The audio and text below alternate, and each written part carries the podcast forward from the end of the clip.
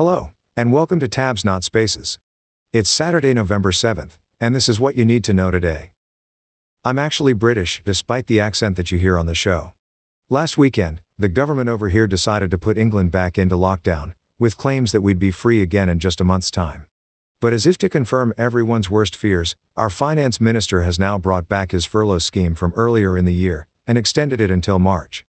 On top of that, our government is advertising for behavioral support staff to help control the public mood through its botched response to the pandemic, with those contracts running until the end of next September. In short, it now looks as though England will be in lockdown for many months to come.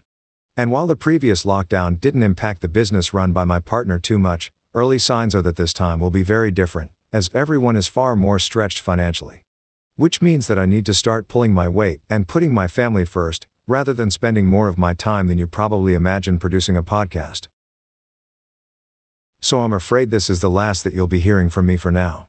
If things pan out better than they're currently looking, the show may be back soon. But if not, this could be goodbye for a long time, or permanently.